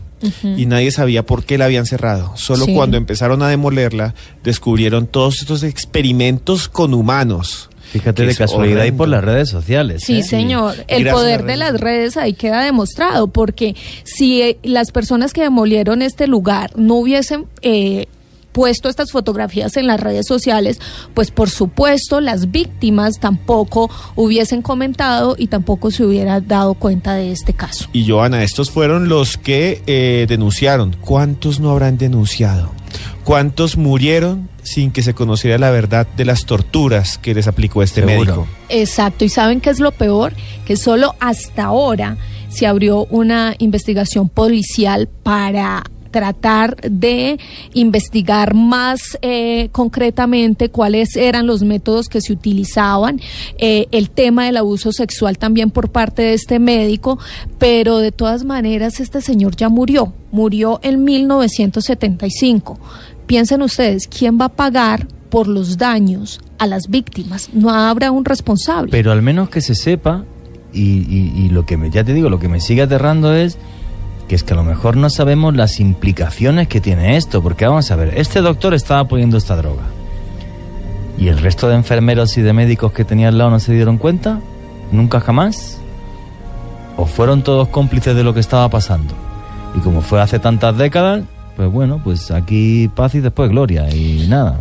Pues muy seguramente fueron cómplices, Juan Jesús, porque después de que dejó de funcionar el sanatorio, eh, este lugar fue adaptado para vivienda de muchos médicos. Ahí vivían solamente médicos. Eh, por supuesto, las fotografías que ustedes pueden ver se ven cosas todavía en los pasillos que demuestran que allí se hicieron experimentos. Entonces, muy seguramente estas personas que convivieron allí tiempo después serían, eh, perdón, serían cómplices o por lo menos conocían que podría estar allí, que podría haber sucedido. ¿Qué hay detrás? Claro. ¿Quién, es el que está detrás o estuvo detrás? Y yo creo que si hay alguien eh, que movió los hilos para que estas personas las torturaran, esa persona es muy poderosa. Es tan poderosa que está borrada de la historia. Claro, servicios de inteligencia, si es lo de lo, de lo de siempre, si el MK Ultra, por cierto, tenemos que hacer un día un programa sobre el MK Ultra. No es más que la punta del iceberg, nunca se va a saber todo lo que hizo el gobierno de los Estados Unidos eh, con el tema de manipulación mental. Yo pongo siempre además el, el, mismo ejemplo, ¿no? O sea, uno de los médicos más prestigiosos de mi país, el doctor Delgado, que fue el primer, la primera persona que implanta un chip en un cerebro, bueno, pues después de hacer eso, al día siguiente trabajando en Estados Unidos. Y bueno, pues él siempre lo negó, falleció ya hace algunos años, pero todo apunta a que realmente trabajó para, para la CIA y también para el gobierno norteamericano, aparte de un hospital norteamericano. Sí, yo también creo, es decir, la maldad humana puede llegar a límites que uno no se puede imaginar, pero una sola persona, un solo médico, no va a hacer este tipo de cosas. Es, que esto, la manipulación mental, o sea, imaginaros, por ejemplo, Estados Unidos, que durante tantas décadas tuvo tantísimos problemas con Cuba, que, casi que, esto provoca una tercera guerra mundial, cuando la famosa crisis de los misiles, ¿no es mucho más sencillo manipular la mente de alguien cercano a Fidel Castro y que lo mate y que parezca que está loco a que tú emprendas una guerra? Es que es un arma tremendamente poderosa. Sí, señor. Tremendamente poderosa. O sea, la manipulación mental es la mayor arma que se puede crear. O sea, porque no necesito una guerra frontal donde mueran millones de personas, sino manipular dos o tres personas que necesito, si tengo acceso a ellas, y que maten a quien tengan que matar. O, bueno, hay, hay proyectos famosísimos de dentro de la CIA que, que, suenan a, ciencia ficción. Hubo uno, no recuerdo el nombre, que por ejemplo eh, decían que, a través de manipulación mental, por ejemplo, querían convertir a, a Fidel Castro en homosexual y hacerle un pervertido eh, sexual y que, y que se volviera loco, un adicto al sexo y, bueno, o sea, claro, ves esos documentos, esas cosas y te, quedas asustado, o sea, pero, pero qué nivel de perversión. Y hay unos más crueles, ¿no? Hay casos en los que probaron armas químicas, químicas, químicas con su propio tropa, con su propia tropa. Sí, sí, sí claro. en bases militares, eso fue lo que el MK Ultra lo que, lo que hizo que fue un escándalo tan, tan tremendamente enorme, efectivamente. Pero bueno, siguiendo con el tema de conspiraciones, esta sí que es actual. Esta sí que materra. Bueno, yo no estoy metida en ella, pero es que la, gente, la gente por la calle va como loco. Yo nunca lo había visto, lo he visto por primera vez hace un segundo, como me lo ha enseñado Esteban Cruz. Pokémon Go. Todo el mundo está hablando de Pokémon Go. Pero ¿quién ha puesto el dinero para Pokémon Go? ¿Qué hay detrás de Pokémon Go? Porque miles de personas caminando por las calles, cámara en mano, miles no personas, perdón, cientos de millones de personas. Esteban Cruz, ¿qué pasa con Pokémon Go esconde alguna conspiración? Sí, mire, eh, Pokémon siempre ha sido polémico, ha sido un juego extraño, un juego que la gente siempre le ha encontrado como aristas de diabólico, conspirativo, incluso se los ha acusado de ser satánicos y bueno, hoy tenemos otra nueva eh, edición, otro nuevo juego de la saga de Pokémon que es Pokémon Go y ese lo tenemos en nuestros celulares. Yo realmente siempre fui un adicto a Pokémon y siempre me gustó, eh, tal vez porque quiera ser un maestro Pokémon todavía soy soltero y vivo solo. Pero. soltero porque quiera. Yo sé que tiene muchas admiradoras. quiero confesar, quiero confesar algo. A Esteban Cruz le enviaron el link donde podía descargar esta aplicación. Mucho antes de que saliera al público en general. Esteban me dice muy emocionado, me llegó Pokémon Go, me llegó Pokémon Go. ¿Lo quieres? Y yo, no, muchas gracias. Primero, no tengo ni idea de cómo jugar. Y segundo, pues la verdad no me llama la atención. Pero a partir de ese momento, el señor todos los días comentaba cuántos bichitos de esto captur- capturaba, que tiene los poderes y cuántos lleva hasta el momento. No, yo como unos 25. Eh, mi Pokémon favorito se llama Claire Fairy. Si lo quieren buscar, es un Pokémon tipo hada.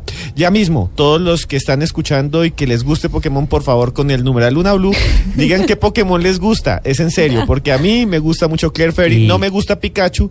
Desde muy joven siempre estuve eh, atrapando con mis Pokébolas virtuales todos estos eh, seres. Y también cualquier pregunta que tengáis sobre esta conspiración, porque ahora veréis quién ha puesto dinero para el tema de Pokémon Go. Cualquier pregunta que, que queráis para Esteban a través de numeral Luna Blue. Y ustedes saben que yo soy escéptico, pero empecé a investigar y encontré unas cosas increíbles y que me hicieron cambiar un poco. Pero bueno, vamos rápido a dos o tres datos que quiero contarles antes de esto sobre Pokémon. Imagínense, ustedes ya deben tener en la memoria que es Pokémon. Pues Pokémon salió en 1996 y se llamaban, eran Pocket Monsters.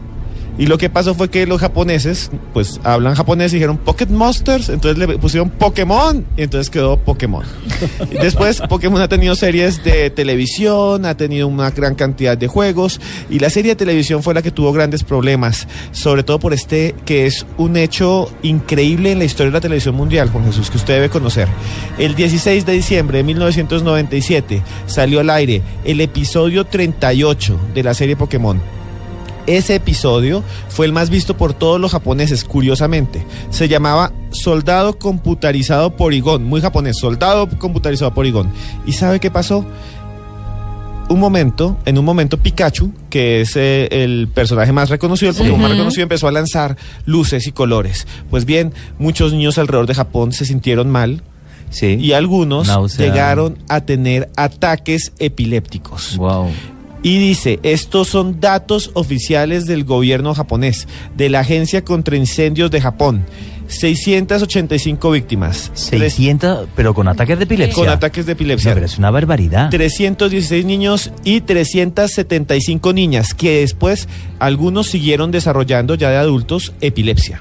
Pero acuérdese, Esteban, que también comentamos aquí que eh, la música de Pokémon Pueblo Lavanda, si Sí, no sí, estoy correcto, mal, correcto. también bien, generó muchos efectos en las personas que Mareo, jugaban. náuseas, Sí, eh, malestar general, o sea, sí, sí, tremendo. Sí. vamos, la, la tremendo. música, hay Hookers, me está mandando una- un dibujo de una Claire Fairy, Ismael Albutria le gusta, a- a- le gusta el vamos a calmarnos, que aquí es vamos a rezar. Bueno, en fin, sigan enviando más mensajes. Entonces, en, mil, en el 2004, en Pueblo Lavanda, Pueblo Lavanda es una parte de Pokémon, uno viaja de pueblos a pueblos, uno siempre sale de Pueblo Paleta. Entonces llega a Pueblo Lavanda y allá había una música eh, que es desesperante, que aquí ya la pusimos y no la vamos a poner hoy.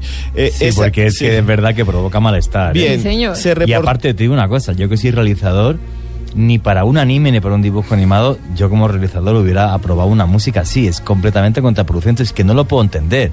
O sea, ¿qué hay detrás de Pokémon? No lo sé, pero es que desde un punto de vista cinematográfico televisivo, es que no tiene sentido. Sí, eh, los afectados se cuentan que fueron más o menos 104 niños, los cuales pues sufrieron depresión tan extrema pues que algunos de ellos fallecieron, se cree, ¿no? Y en el 2000 la otra gran cosa de Pokémon fue que, entre muchas que hay, un famoso mentalista que se llama Uri Geller, que lo conoce muy bien Juan Esto, Jesús. esto, esto Ah, es esta es la canción de esto, Pueblo esto es la música. Esa es, sí señor. No, Es horrible. perturbador. Horas O sea, y horas uno jugando esta música. Horrible. O sea. No, no, o sea. Escucharlo un poco.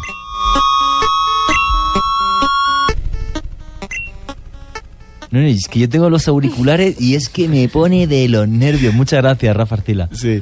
Y entonces imagínense que Uri Geller en el 2000, que es un famoso mentalista, eh, demandó a Nintendo. Porque Nintendo creó un personaje que eh, es un Pokémon que dobla cucharas que se llama Abra, que cuando evoluciona se llama Cadabra. Y es, imagínense, abra cadabra, que en la frente tiene una estrella que se parece a la estrella de David y Gerer es de. Israel. O sea, él es judío, dijo que era una burla a su pueblo. Y en la panza, este Pokémon tiene unos rayitos que se parecen a los símbolos de las SS. Entonces él decía que eso era una burla para todo el pueblo israelita y le hicieron caso porque en Israel demandaron también, le pidieron al gobierno israelita que no pusiera este Pokémon y en la serie que se pasó también en Israel no pasaron ningún capítulo donde saliera este Pokémon. Bueno, Uri Geller, un famosísimo mentalista a nivel mundial, que se hizo tremendamente famoso porque salía en platos de televisión doblando cucharas o acertando que alguien le hacía dibujos en, en- en- folio y demás. Y, y bueno, pues que, que todo co- comentan que se hizo multi- multimillonario porque podía encontrar pozos de petróleo por una técnica que aprendió en España que se llamaba manejar la, que se llama manejar las varillas de, de Fabri, o sea, un personaje tremendamente conocido a nivel mundial y sí multimillonario, o sea, aparte de por su show de televisión. Pues como que a los lunáticos les encanta Pokémon Go, porque mire, Se Luis, disparó el Twitter. José Luis Sarta, soltero, con dos hijas gigantes y tengo Pokémon Go. Me gusta Electabuzz. Sí. También Andrés 1927 nos envía una imagen de Chicorita. Ah, Chicorita es muy tierno. Sí, señor. Yellow nos envía a Togepi. Dice que es tan adorable. Sí, Edgar Ramírez acaba de enviar todos los Pokémones que tiene y tiene tres Flareon. Es una obsesión que tiene por ese Pokémon porque yo lo entregaría al profesor para que me dé más eh, dulces. Mr. Black Cat nos dice, estoy descargando ese Pokémon Go a ver qué tal es. Descárguelo y espero que no se obsesione mucho con él. No, hasta, hasta a mí me da ya curiosidad el tema, o sea, es que, madre mía. Sigan enviando ahí todos los mensajes que quieran con el numeral Luna Blue. Pues bueno, Pokémon Go, lanzado este año en todo el mundo, se convirtió en algo viral. Viral, bueno, a nivel de los videojuegos, o sea, no tiene, no tiene comparación a nivel mundial en- en- en- desde que surgió esto, o sea, Sí, y- es una revolución. Y, Y, lo aparte, tenemos ya en las manos, ¿no? No, y aparte, la revalorización de la compañía, o sea, brutal. de brutal. Nintendo. Pues bien, eh, Nintendo no es el único que está detrás de Pokémon. Y aquí empiezan las cosas raras. Porque el que desarrolló el juego es una empresa que se llama Niantic. Cada vez que usted, lunático, entra a Pokémon como yo, sale Niantic. Esa es la empresa que lo desarrolló. Eh, es que el dueño de los personajes es Nintendo, pero él no tuvo casi que ver con nada. Ah, con el desarrollo informático de la Nada, aplicación. Nada, esto es increíble. Entonces, Nintendo eh, subcontrató a Google. Escuchen esto, todo es con Google. Con Google y Niantic es una empresa que pertenece o, que dirige también en parte un señor que se llama John Hanke. John Hanke es un norteamericano que antes había trabajado en otra empresa que era de su propiedad que tenía un proyecto que se llamaba Proyecto Earth. Y de ahí vino todo lo que nosotros tenemos en este momento como eh, realidad aumentada. El Google Earth, el Google Maps, todo eso que vemos cuando estamos ahí, él se lo inventó o él fue el que dirigió el proceso. Ese señor llamado John Hanke. Y imaginen esto, ¿saben quién le dio dinero a John Hanke para que empezar, empezara a elaborar la base para todos estos juegos y todas estas aplicaciones? Ni idea.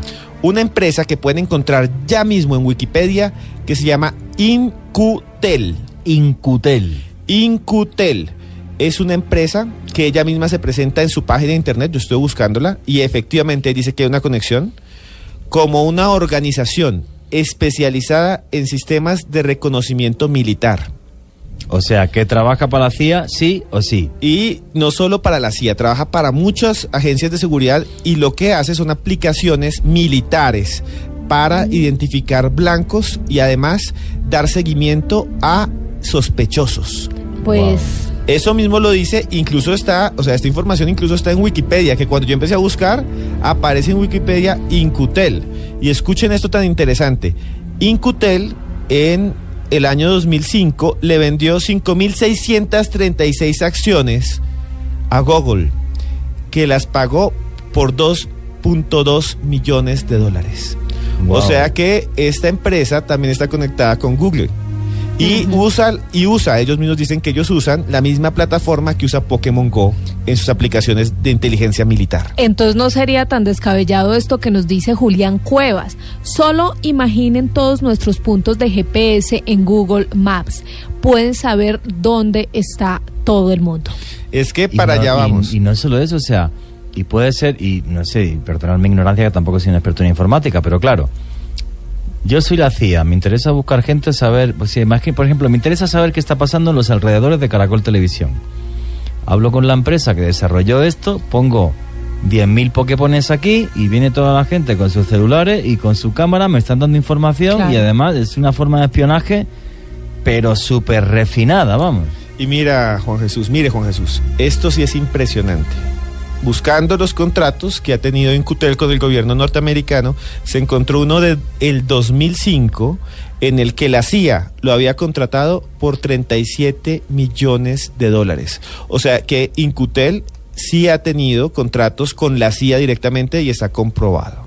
Tremendo. Rafa Arcila, que tenías un dato también de esto que antes estuvimos, estuvimos charlando antes de comenzar el programa. Sí, señor. eh, bueno, buenas noches. Eh, hace poco salió un video en Facebook sobre una empresa de seguridad de informática y contaban sobre los jugadores de Pokémon, pues no todavía en Colombia porque no había llegado todavía la aplicación para descargar en Colombia, pero en otros países. Sí. Y resulta que se hacían en una especie de parque y colocaban antenas de, de Wi-Fi para que la gente se conectara gratis a estos sitios.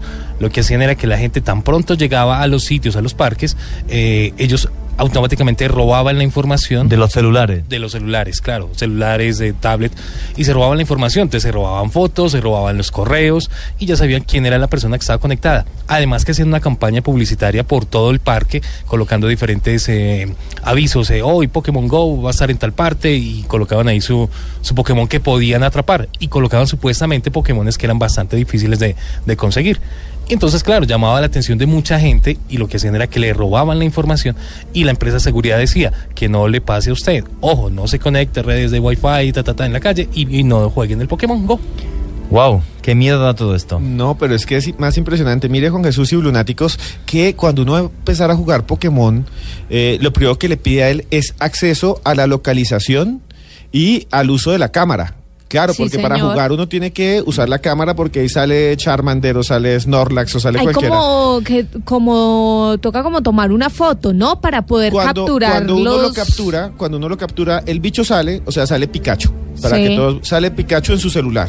Y usted le lanza la Pokébola, que es la bola del, del programa y del videojuego. Sí. Y usted se la lanza y eh, ahí juega a capturarlo. Es lo primero que usted tiene que hacer. Pero al fondo está usando la cámara y está viendo Sí, la realidad. O sea, Exactamente. tú ves es una realidad, eh, se conoce como realidad aumentada, ¿no? Exacto, O sea, se está el bicho por ahí, está el, el- el Pokémon por ahí y tú vas con tu cámara siguiéndolo, claro. Claro. Eso, cientos de millones de personas te da una cantidad de información y aparte poner los Pokémon donde yo quiera. Entonces mando a la gente donde quiera, no es que es una locura. O Y aquí viene algo que es interesante. Mire, eh, una vez eh, se dieron cuenta de que la CIA había tenido contratos con la empresa subsidiaria que creó Pokémon, el gobierno de Israel. Y el gobierno de Israel es el más cuidadoso del mundo junto con los Sí. norteamericanos, pues viven rodeados de todos sus enemigos, o sea, Los la inteligencia del Mossad es una cosa impre- increíble. La mejor del mundo. Entonces, la inteligencia alguna. israelí. Imagínense que el gobierno de Israel, y pueden buscar las noticias, es que eso lo acaban de colocar, pero fue hace meses, le prohibió a todos sus militares y soldados jugar Pokémon Go.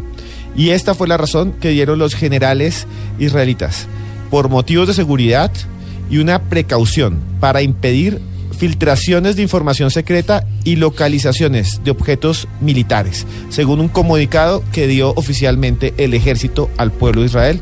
Prohibido jugar Pokémon Go dentro de instalaciones militares o en los alrededores. Wow, qué fuerte. Porque ellos dicen pues. que alguien juega Pokémon dentro de la instalación, entonces se toma la foto de que agarró Claro. a Ratata, a la Ratata o al Raticate, que son dos Pokémones muy comunes, y eh, esa foto la tiene ya mismo en un servidor eh, en la central. Y si quisieran Oh, mirar, claro, vamos la- a mirar qué hay. O lo que ha dicho hace un segundo Rafa Arcila, o sea, un tipo dentro de una instalación militar saca el teléfono y te están robando la información y claro, estás dando imágenes de lo que hay dentro de la instalación militar. Es que es que es terrorífico Sí. esto, o sea, es que es de locos, o sea. Es realmente impresionante. Y Recuerden que como al segundo día de haber salido esta publicación, esta aplicación, empezaron a surgir varias historias de lo que la gente se encontraba eh, jugando con estos Pokémon. Lo más común de todo, y creo que sucede eh, muy habitualmente, son los accidentes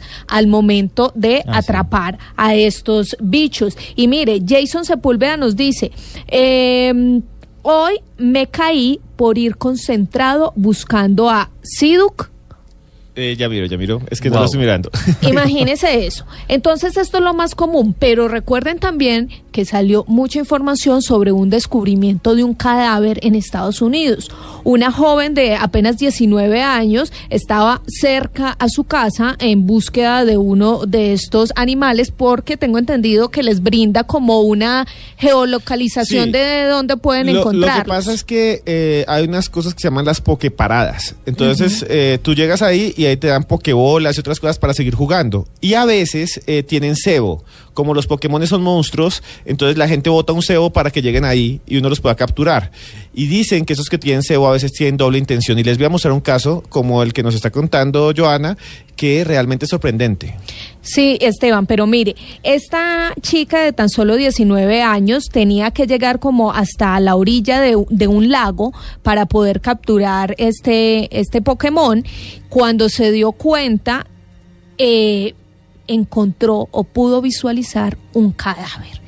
Inmediatamente llamó a la policía y lo que la policía dijo era que este cadáver no llevaba allí más de 24 horas.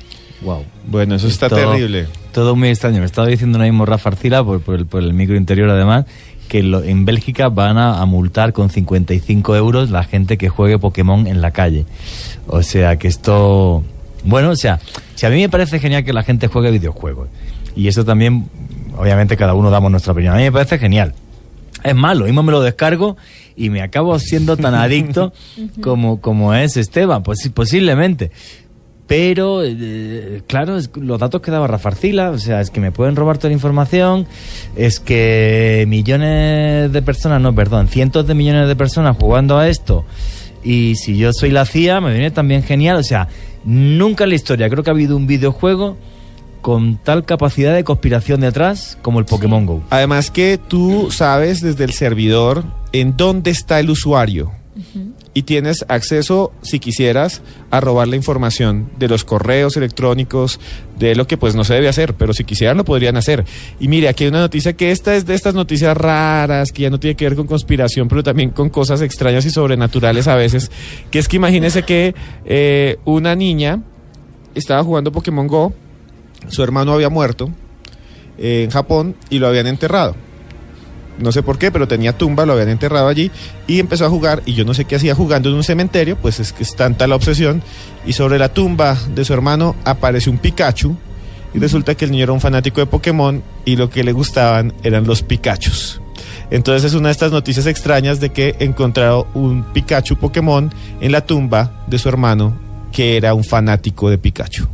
Wow. Mm, Qué casualidad. Qué. Mire, también en el Missouri, en Estados Unidos, eh, arrestaron a cuatro personas que utilizaban la aplicación para ubicar a varios jugadores y lo que hacían era llegar hasta este lugar y robarles todo lo que tenían. Por supuesto, de Wow. primera mano su celular porque estaban allí todos distraídos con el celular tratando de capturar a los Pokémon. Y mire, Joana, lo que pasa también en, Alema- en, en Holanda. La policía de Rotterdam, voy a leer directamente un cable de prensa. La policía de Rotterdam, Holanda, ha ideado un plan para capturar delincuentes y prevenir delitos en la ciudad. Todo con ayuda de Pokémon Go. Serán usados cebos, el cebo es donde entonces va la gente jugando, serán usados cebos especiales para que lleguen allí los jugadores y después ellos vigilan si ven a robarles el celular para coger a los delincuentes. Ah. Esta es la policía holandesa. Pues yo no sé para qué lo contaron en público, ahora no les Ahora va a no, funcionar. por pero, pero obviamente lo que hacían era poner un cebo y la gente va hasta allá. Y cuando están allá, si llega el ladrón, si llega el ampón, entonces llega la policía y lo agarra. Esteban, ¿el es cebo que- es, lo mismo que el gimnasio o son cosas el gimnasio diferentes? es donde uno se, da- se agarra y pone el Pokémon a, A que le dé la jeta al otro. Ah. Que le- usted pone su Pokémon, y- su Pikachu y le dice, denle la jeta a Bulbasaur. Y ese es lo que hace uno. Perdón, es que me ha dicho Rafa Arcila un dato por el, por el micro interno que me ha dado un ataque de risa. Rafa Arcila, por favor, cuéntanos el dato que me acabas de comentar. Oiga, a cada loco su cuento, ¿no? Bueno, cada quien con, con su, con su rollo. ¿Cómo les parece que en México hay una aseguradora de Pokémon, de los que juegan Pokémon Go? Increíble, o sea, vivo en México y entonces ya directamente, por si me mato buscando un Pokémon o me tropiezo con algo, pues me aseguro y listo. Y seguro que ya hay miles de personas que será poca plata, me imagino, y hasta se han asegurado. Increíble, o sea, Y la línea se llama Seguros Go. Seguro. No. Para acabar de rematar. Bueno, pues hasta muchas buena gracias, idea. Rafa. Sí, y no es la única, es que en Israel también es un seg- una póliza contra riesgos de Pokémon Go, pero esta incluye otras cosas. Pero es que la póliza que hay en. Israel a lo, lo que incluye es que se meta otro jugador en su, en su patio para capturar un Pokémon y si el que se metió a su patio, a su propiedad, se metió y rompió algo, la póliza lo cubre. O sea, eso es lo que dice la aseguradora en Israel. Mire, En fin. Angélica Rocha nos dice, colocan cebos en lugares alejados para robarle el celular a los jugadores. Claro. Ah, cuidado con mucho, mucho, mucho cuidado con eso. ¿Qué dicen los lunáticos a esta hora, Joan Arenas? Julián Ávila, Pokémon Go va camino de mandar este mundo al carajo. No, eso ya está muy radical, pero bueno, un abrazo. Bueno, pues esa es la opinión, es su opinión, de él, cada uno la claro. suya. ¿Cómo se nota que es fanático de Pokémon? Sí, Sí, sí, no, pero demasiado, Y- y- además... y puedo hacer las voces de todos los Pokémones, pero no en este programa. se, Oye, se otro día. emociona hablando de, de- Mire, le voy a contar otra anécdota. A ustedes también, Blunáticos. Cuando estaba en este programa, Tatiana Rodríguez llegaba. Esteban y Tatiana emocionados, gritando, literal, gritando por el nuevo Pokémon que habían capturado. Entonces empezaron a preguntarse, bueno, ¿y usted dónde lo capturó? Sí. Y un día escuché a Tatiana diciendo que lo habían capturado en el baño de su casa. No, O sea, uno en el baño- ella, O sea. Cada uno tiene su locura. A mí me pasa como con Star Wars, ¿no? O sea, que, que, que bueno, pues soy súper fan y ese tipo de cosas. Pero bueno, sigamos. ¿Qué dicen los lunáticos, Joana? Bueno, Alejandro Lun- Lunático dice, eh, nos envía un saludo y dice, hacía ir a las personas hasta lugares remotos como un gimnasio en el mar. Bueno, muy seguramente nos envió otro mensaje antes porque no entendemos muy bien esto.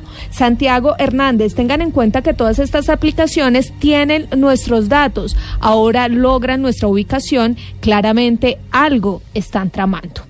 También está por acá Oscar Iván Cárdenas que nos dice, en el Parque Virrey en Bogotá se reúnen más de 100 jóvenes a jugar Pokémon Go a diario. Sí, porque allá hay un gimnasio y como les digo, uno va con sus Pokémones a cascar a los otros.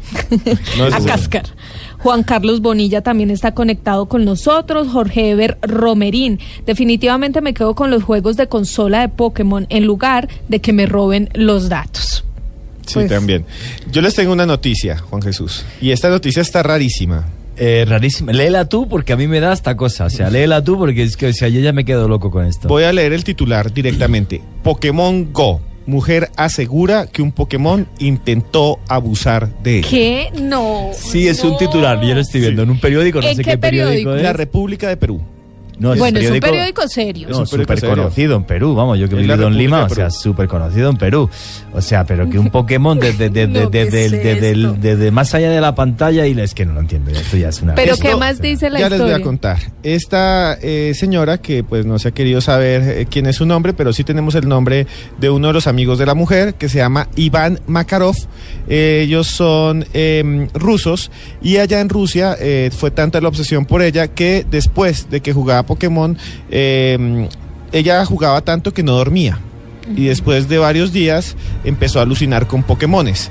Y la alucinación más fuerte eh, fue cuando eh, llamó a la policía porque veía como uno de estos monstruos abusaba encima de ella.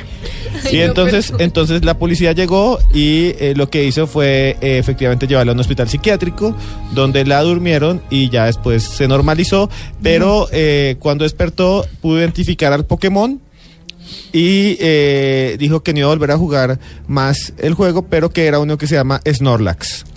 Que Snorlax intentó abusar de ella. Qué locura, esto, esto me está recordando una anécdota, una anécdota, creo que la comenté aquí un día, hace el, el año pasado.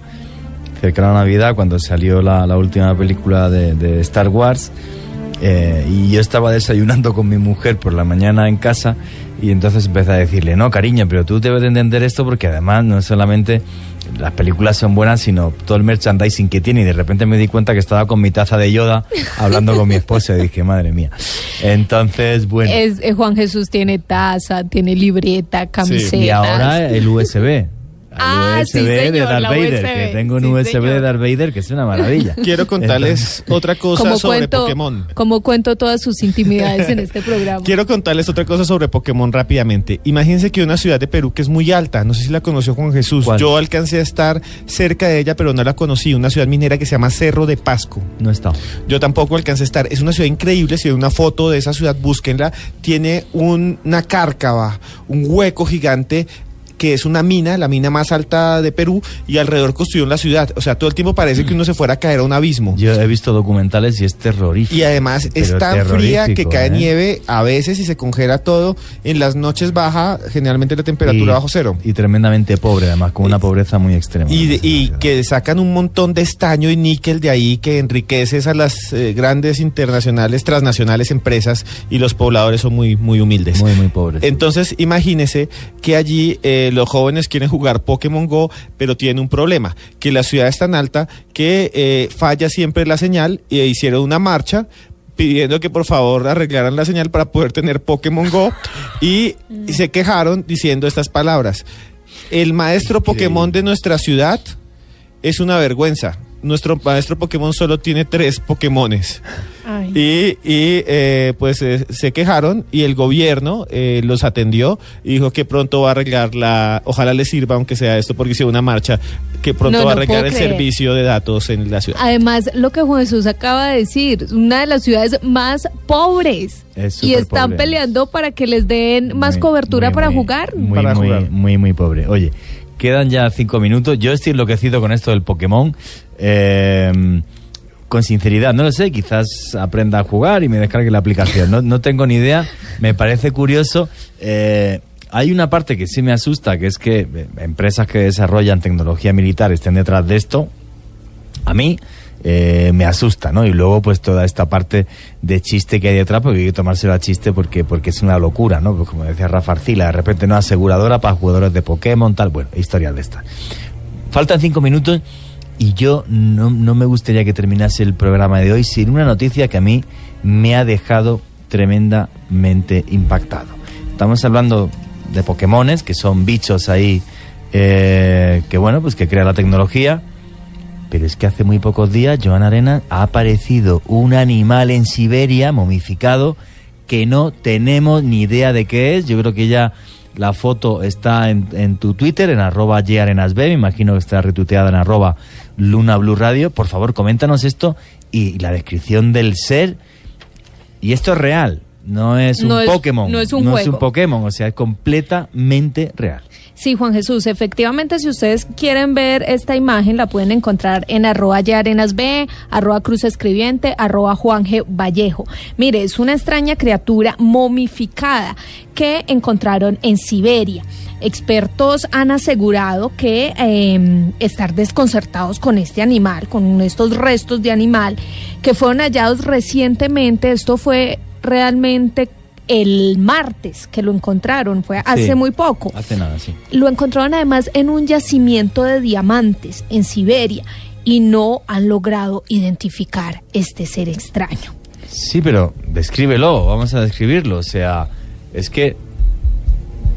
Me, me cambio de micro. O es sea, que es es, increíble. es una cosa que es como si fuera una especie de ángel demoníaco pequeño con unos brazos semihumanos muy largos, los pies también, la cabeza entre un, no sé decir, entre un perro y un demonio, es que no lo sé, muy pequeño, o sea, es pequeño, bueno, pequeño, puede tener como 30, 40 centímetros, puedo calcular yo, porque lo está cogiendo un señor, y los biólogos no tienen absolutamente ni idea de qué es. Entonces, eh, bueno, pues hay diferentes teorías, pero no sabemos qué es y es algo monstruoso. Podéis ver la foto, repito, en arroba yarenasb. Yo lo estoy viendo, Juanje, aquí y ah, tiene unos dientes largos, como una especie de colmillos. Sí.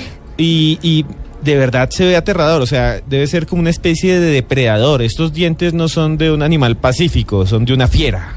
Y además sus patas son muchísimo más largas que, que sus Que su manos cuer- y que su y que su cuerpo, sí muy señor. extraño, sí. Me da como, no sé, como lo asemejo como con un canguro, porque además está un poco ¿Sabéis encorvado. a lo que me recuerda a mí? A, lo- a las gárgolas de las catedrales. Sí, señor. Es como si Mm, hubieran también. momificado una gárgola. Mire que un paleontólogo que ha visto las fotos de una universidad en Moscú dice que puede ser un animal congelado, como hay tanto frío, eh, de la edad eh, de, de los hielos, de la edad del hielo. Sí, hace en el 20.000 antes de Cristo. O sea, y por que ejemplo, le- sí, se le parece mucho a un tigre de dientes de sable. sí, en la cueva de Chauvet, en, en Francia, las pinturas rupestres más antiguas del mundo, eh, el 30.000 antes de Cristo, eh, pues claro, aparecen toda una serie de, de- de animales dibujados, como es por ejemplo el rinoceronte lanudo. No sé si sabéis que había rinocerontes en Europa. O, por ejemplo, el, el- el león de las cavernas. Eh, entonces, eh, claro, una serie de animales que hace que luego se fueron extinguiendo porque el hombre además acabó con ellos y este, pero este es una cosa rarísima, o sea, puede que sea de aquella época, sí, pero es tremendamente extraño, o sea, nos recuerda y además tú que eres antropólogo, historiador, Sí. Esteban, es que claro, todos los mitos surgen por algo, no surgen de la nada. No, y yo quiero, claro, es que muchos animales míticos y críptidos, como por ejemplo el Wendigo en Norteamérica, se dice que puede ser eh, algo que quede en la memoria de ¿Qué la es un gente. Wendigo? El Wendigo es una especie de monstruo que vive en Canadá, muy parecido a esta momia, y también vive en las, en las estepas, eh, si se puede llamar así, de los bosques eh, canadienses. Estos monstruos eh, son tan terribles que los indígenas les daba miedo porque llegaban a los pueblos y supuestamente los mataban, los wendigos, pero quedaron como una especie de mito, ¿no?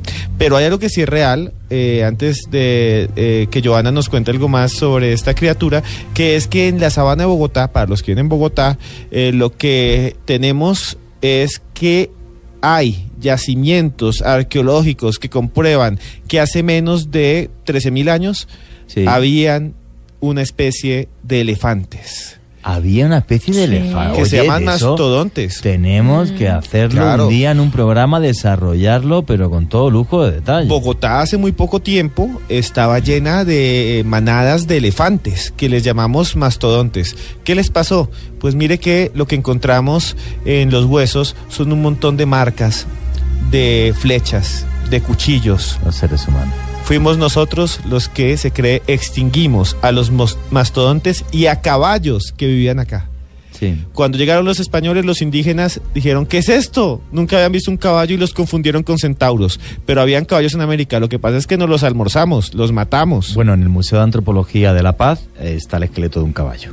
Sí, de, muchos miles de años antes de que llegaran lo- los españoles, efectivamente. O sea, es algo tremendamente curioso. Y efectivamente, digamos que no han podido eh, llegar a ninguna conclusión. Sin embargo, la teoría eh, que más ha avanzado sobre lo que puede ser este ser extraño es que podía ser una especie de glotón, que era como un mamífero carnívoro que se asemeja a un pequeño oso. A mí, la verdad, No se me parece, parece pero para Está muy flaco para ser un Sí, oso. para, Para nada, nada, nada, para nada. para nada. Eso La mina donde se encontró este extraño, mm, esta extraña criatura, que es una mina de diamantes, tiene entre 66 y atención a esto, 252 millones de años de antigüedad. El estrato en el que salió, efectivamente. el Exactamente. que salió de Y se dice que este animal se, se mantuvo, también se puede ver perfectamente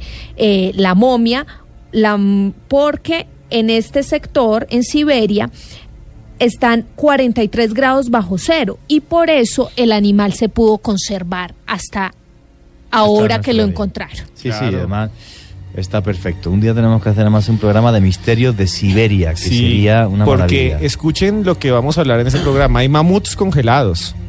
mamuts que son casi idénticos. Sí. Incluso hay unos exploradores que decían que los perros se le comían la carne a los mamuts porque todavía era comestible. Sí, bueno, y el famosísimo ovni de Tunguska, por ejemplo, una explosión que todavía se sigue discutiendo sobre qué fue o qué no fue.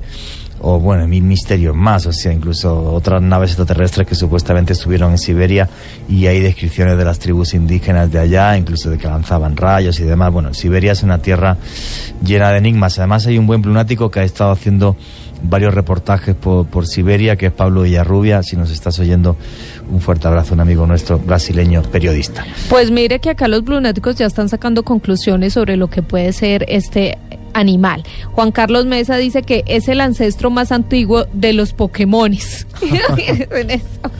Y rápido, antes de que nos despidamos, Jaime Fernando Gutiérrez nos cuenta que el mastodonte encontrado en Bogotá fue encontrado en Tíbito por el arqueólogo Gonzalo Correal con huellas de que fue cazado por humanos. Acabo de retuitearlo en Cruz Escribiendo. Genial, como siempre, los brunáticos a través del hashtag LunaBlue comentándonos las noticias del misterio. Y como siempre, se nos han quedado un montón encima de la mesa. Otro día os comentaré que lo puse antes en el Twitter, por ejemplo, eh, pues este documento que ha aparecido oficial en Canadá, donde eh, se habla de un trozo de una nave de otro mundo. Pues me encanta ver a los lunáticos participar tanto a través del numeral Luna Blue. Estos somos, somos una gran familia de personas que nos gusta el misterio.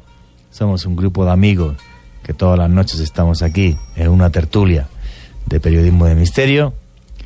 Y nunca olvidéis una cosa, que vivimos en un mundo mágico porque está repleto de misterio. Buenas noches a todos.